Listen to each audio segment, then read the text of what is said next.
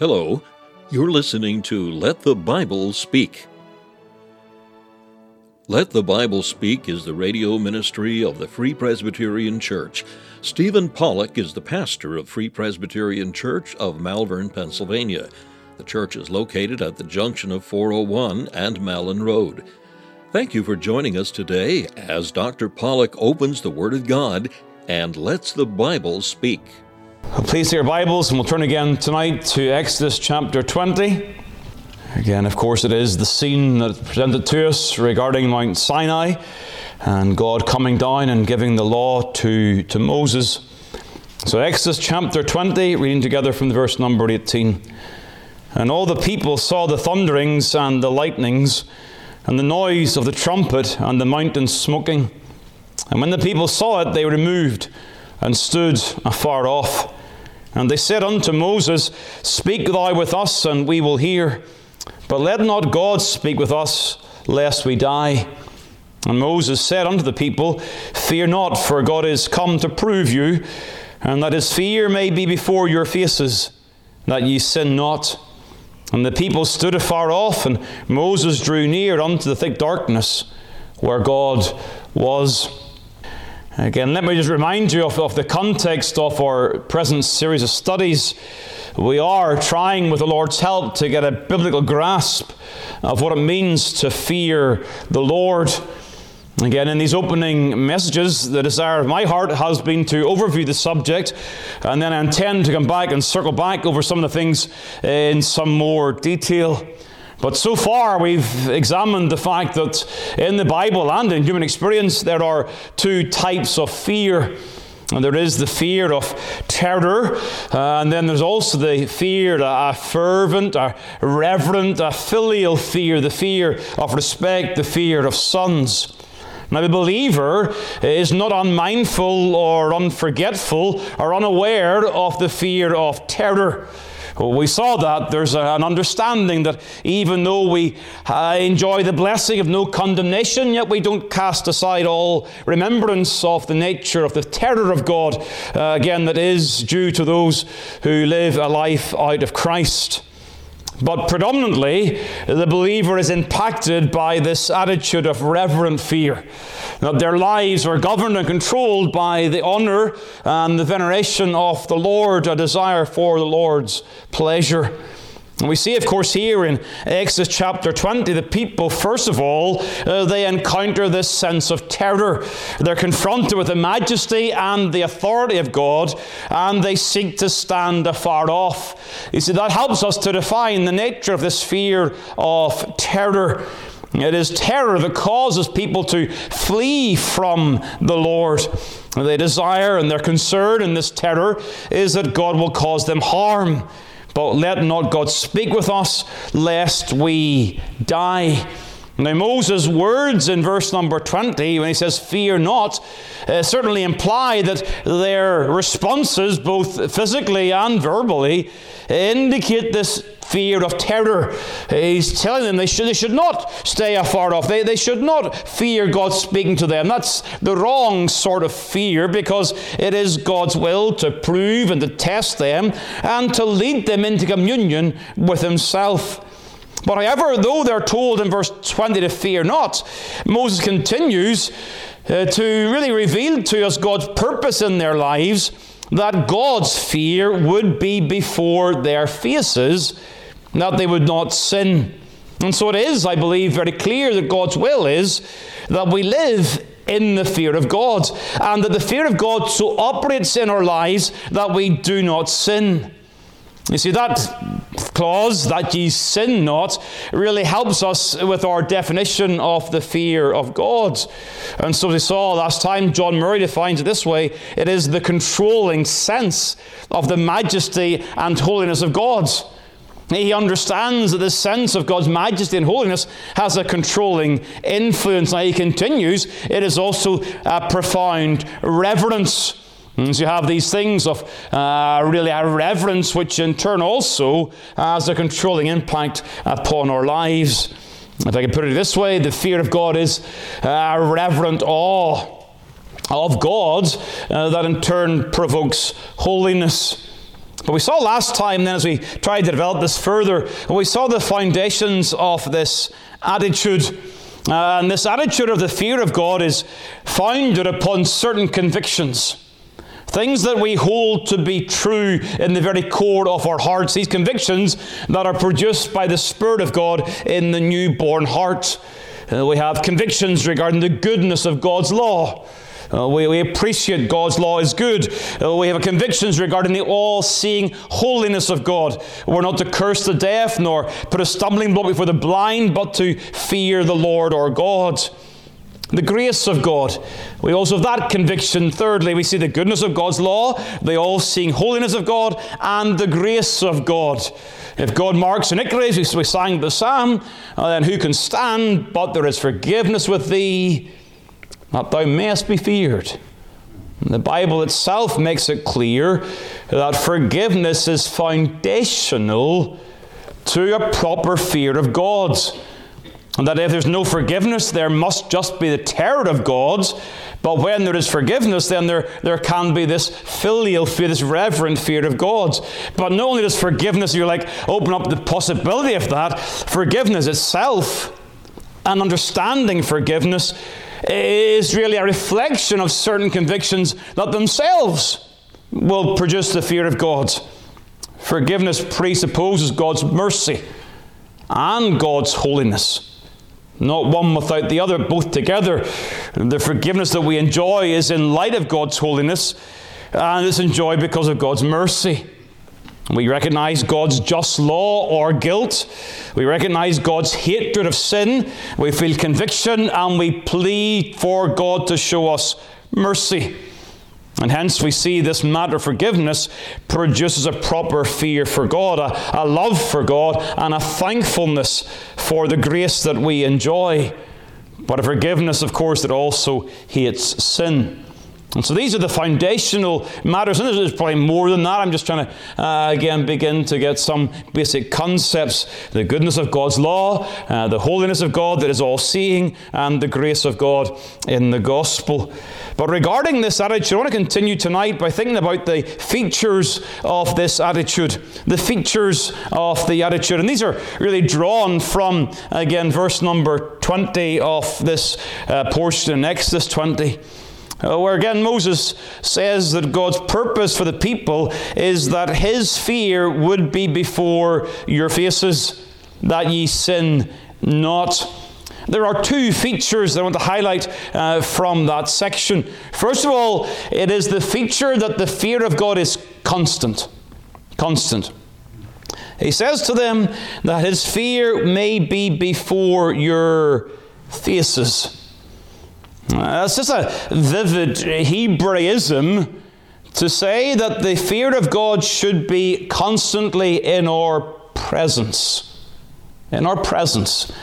You think of the brothers when they come to Egypt and they're feeling the weight of their sin. Jacob has died, and his brethren, Joseph's brethren, also went and fell down before his face. This idea of before the face of someone in the Hebrew context was to be in their presence, face to face, before their face. And so here we're seeing an attitude of heart, but he's, he's using picture language. We understand the significance of this. It is that the, the fear of God would always be in our presence, always be in our mind. It is a, a constant awareness of the fear of God, ever remembering God. Now, it's worth noting at this point that this involves you and your responsibility. Now, we understand fear, the proper fear of God, is a result of God's sovereign grace in salvation. We, we cannot fear God properly unless we've got a newborn heart. So we saw that in, in, in Jeremiah 32. But however, like all spiritual graces, it's also our responsibility. And the responsibility to fear God, in part, involves the necessity of keeping it always before our eyes, before our faces, always in our remembrance. Uh, like what I'm saying basically is that there should be no part of our day when we're not consciously living in the fear of God. I, again, I make the point very plainly. There should be no part of the day when we're not consciously living in the fear of God. We, we shouldn't drift along in our daily vocations, forgetting the fact that we are existing in the fear of God. It's our duty to remember this, to keep the face of God, the fear of God before us at all times. It is constant, but secondly, uh, and, and more fully, it is also controlling. Again, you see the language here. This fear, this fear maybe before your faces that ye sin not. It has a, it has a controlling influence. Uh, again, I remind you of John Murray's definition. The fear of God is the controlling sense of the majesty and holiness of God. Now, some thoughts and some convictions in our lives have really very little real bearing in our conduct. Hmm, there are certain things that we believe and, and hold firm, but they, they don't really impact our lives or our conduct in any way. But the fear of God controls everything. The fear of God controls absolutely everything. We could ask the question well, how will reverence for God impact every second of our existence? Well, again, there are these foundational principles. God's law is good, He is holy. Sin is terrible. I am forgiven. These are things that are continually before our face, and those realities, they impact our lives every second of every day. What I'm really talking about is uh, living in the fear of God is living in the presence of God, but consciously living in the presence of God. He says it's impossible not to live in God's presence. But it is possible to live in God's presence and not think about that. Not be conscious in your awareness of living in God's presence. But a conscious awareness of living in God's presence will indeed govern all actions. It will govern all words we use, and indeed govern every thought and every emotion that we encounter. But especially, it will govern our private actions and private thoughts. Yes, it will govern all actions, but it will particularly govern our actions when no one is watching. But the Lord is. Now, here I really wrestled with this this afternoon and how to present this to you again. Great care is needed when you talk about living consciously in the presence of the Lord.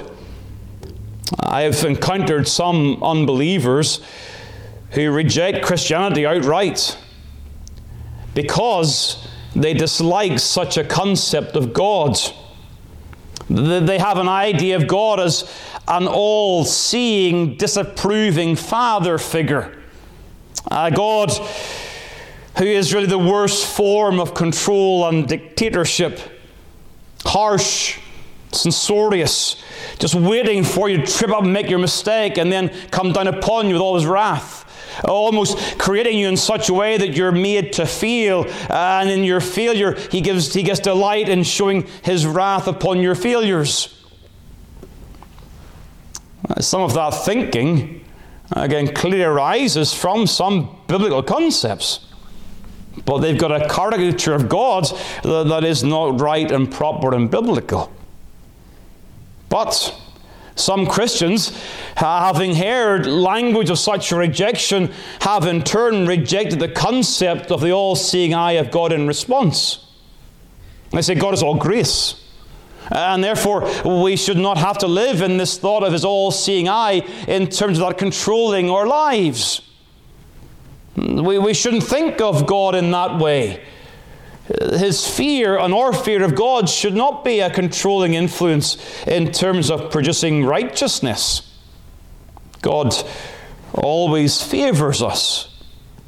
therefore, this concept of the abiding presence of God and not having controlling influence is disregarded. But of course, such is unwise. Living consciously in the fear of God is, first and foremost, a biblical concept. The wise man tells us the eyes of the Lord are in every place, beholding the evil and the good. The wise man, writing wisdom, is giving us instruction that would govern our conduct. That's the whole point of wisdom. Knowledge is one thing, wisdom is the application of knowledge, and so he gives us this instruction The eyes of the Lord are in every place. He is omnipresent, all seeing. Therefore, that ought to impact whether you perform the evil or the good. It's not just a statement of fact, it's a statement of fact to produce wise living. But also turn across to the Psalm 139.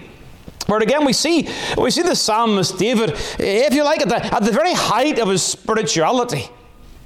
Clearly walking close with God eh, at the point of this psalm. He's the psalmist that again ends the psalm Search me, O God, and know my heart. Try me and know my thoughts. But as he opens up again his treatment in the psalm, he says, O Lord, thou hast searched me and known me. Thou knowest my down sitting and mine uprising. Thou understandest my thought afar off. Thou compassest my path and my lying down, and art acquainted with all my ways. For there is not a word in my tongue, but thou, uh, but lo, O Lord, thou knowest it altogether. Thou hast beset me behind and before, and laid thine hand upon me. Such knowledge is too high for me. It is high, I cannot attain unto it. Whither shall I go from thy spirit? And so he continues. He is not resenting or disapproving of the ever abiding presence of God and the all seeing eye of God. He's receiving tremendous comfort from that reality. Oh, yes, if you're walking with the devil and you're away from the Lord, you should be terrified that God sees your every down sitting and your uprising. But for the child of God, it's a portion of tremendous comfort. That God has beset me behind and before, and even just uh, in all security, also put his hand above us. It's a wonderful thing to live in the abiding presence of God. But that biblical reality must be properly understood. You see, clearly, as what I said regarding rejection of this, it is subject to misunderstanding. But living in the presence of God, keeping the fear of God before our faces, remembers again certain gospel truths. It remembers that God loves me, that God sent his Son to die that I might live. This is the God that sees and beholds the evil and the good. This is a God who's entered into covenantal relationship with me through Christ Jesus, that has given his Spirit to indwell me. This is the God who knows what is for my good. This is the God who knows me better than I know myself and who is infallible in giving words of wisdom to direct and govern my conduct. This is the God who in love has shown me what is good in His Word. He does not know what's good and leaves it for my imagination. Rather, He knows what's good and says, This is what is for your good. This is what we must remember. We remember the fact that I love the Lord and desire to be in fellowship with Him. That because of the gospel, I've come to a, an intimate relationship with the Lord, and I have a desire to walk with Him every second of every day. God is not a cruel, harsh dictator who sees and is waiting for us to slip up, but rather is that kind and loving, perfectly good, wise, and righteous Heavenly Father. That is the God who sees all things. You see, as a child, Perhaps you have done something in your childhood and you uh, had that action many, many years ago for some, perhaps, and you had that action, and your hope was, I hope my parents don't find out. Because they'd be so hurt. Not so much they'd be so angry, but that they'd be so hurt. That their love for you was treated in such a way that you despised their love and your actions and you knew you would, that you would hurt them in your actions. You see, that's a, that's a good and commendable motive to guard against sin. How much more living in God's presence? You see, when we're faced with a choice to do or not to do, or faced with the choice to say or not to say, keeping the fear of God before our faces is a, is a great help to the believer keeping themselves from sin. That's what the text says. It's telling us that the fear of God would be before our faces that we would sin not. And so this fear of God is constant, but it's also a controlling attitude in the Christian life. Which then third leads to the, the fruit of this attitude. Again, the foundations are these doctrinal convictions. The features, it's a constant, controlling attitude. But what about the fruit of this attitude? What does it produce? Well, positively and primarily, it produces obedience. Obedience. Now, that's not the only thing. I'm going to suggest you at the close, just very briefly, that it also has the fruit of humility. But it produces obedience. Clearly stated as the primary outcome in several of the texts we've looked at. Again, Exodus 20, his fear that ye sin not. Leviticus 19, don't curse the deaf, don't trip up the blind, but fear God. In other words, it's the fear of God that is uh, enabling you not to do those things which are in violation to God's law. Or Jeremiah 32, I will put my fear in their hearts that they shall not depart from me. Obedience. This controlling attitude is intended to provoke obedience to God's law. No one is watching. No one can see me. But I'll still give thanks for the meal. Because God says, receive things with thanksgiving. No one is watching. But I'll control my tongue when I'm speaking with my friend, my close friend. No one is watching, but I'll turn off the TV, smartphone, the iPad, the computer, whatever it might be. No one is watching. But I'll do, I'll do my work consistently and reliably and diligently, no matter who doesn't see. This, of course, is the spirit of Joseph. He was given that open door potential for secret sin offered the opportunity to sin in private, and yet, of course, understood how can I do this great evil and sin against God? That's what it is to live in the continual abiding presence of God. Again, the Reformed Baptist pastor Al Martin put it this way The first step into any sin, when there is a definite inducement to sin, is the eradication of our sense of the immediate presence of God. So you're a believer, you know the law of God, you have a biblically informed conscience, and you're produced or you're presented with an opportunity to sin, the first thing you must do is deny the immediate presence of God. You've got to put the fact that God's there out of your mind. He continues, think about it many of the sins we commit would be prevented or stopped by simply the presence of another human being. If you're having a spat with your wife, what happens when a fellow human being, not even necessarily a Christian, comes to the door? The presence of another person is enough to check your words, and suddenly you become very sweet. Or you could be cheating at school and think that nobody sees you. As soon as the teacher stands over your shoulder, however, you stop. Or let me add one. You're doing 100 miles an hour down the turnpike, and then you see the police officer in the far window. And suddenly your speed reduces significantly. Why? Because of the presence of another person. Martin says this What effect would it have on us? If we had an all pervasive sense of the presence of God. Surely it's the case that a proper understanding of the fear of God produces obedience. A conviction, as Brown said, a conviction that his favour is the greatest of all blessings, and it's its approval the greatest of all evils. Obedience, humility, you see, fear is not only this controlling principle, it is also an attitude of profound reverence. And reverence, in turn, will lead to humility. Because the fear of God, it is founded upon a knowledge of God and self. When you come to fear God, you've, you've come to know your own person, your, your own sinfulness, your own need for mercy, and you've also come to know the holiness and justice of God and His majesty. Like the people of God in Exodus chapter 20, they were confronted with God's majesty and His authority, they feared. And so they're to replace that fear with a proper biblical fear of reverence. But it comes from a sense of humility. And so, really, in summary, in fear, we humbly obey.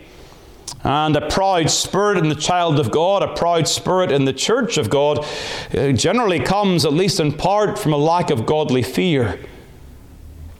So, how does this definition of the fear of God impact our praying? Just as in closing, if we see the fear of God in this way, well, what does it do for our praying? Well, surely it provokes a sense of caution. Uh, Ecclesiastes 5 Be not rash with thy mouth, and let not thine heart be hasty to utter anything before God, for God is in heaven and I upon the earth, therefore let thy words be few. Now, it's not meant to hinder public praying, but it's meant to govern how we pray in public. That we are cautious as to what we pray about. It is not for a second telling you not to pray. But when you do pray, that you're cautious regarding your words, living in the fear of God. And yet, with that caution, there comes a determination. You see, to, to fear God is to keep His commandments, and it is God's will that we come to Him in prayer. Again, Hebrews chapter 4 let us therefore fear lest the promise being left of us of entering into his rest, and if you should seem to come short of it. And in the same context of living in the fear of God, he says to them in Hebrews 10, having therefore, brethren, boldness to enter into the holiest by the blood of Jesus. You see, to, to live in the fear of God and not to pray is to live consciously in disobedience in the presence of God.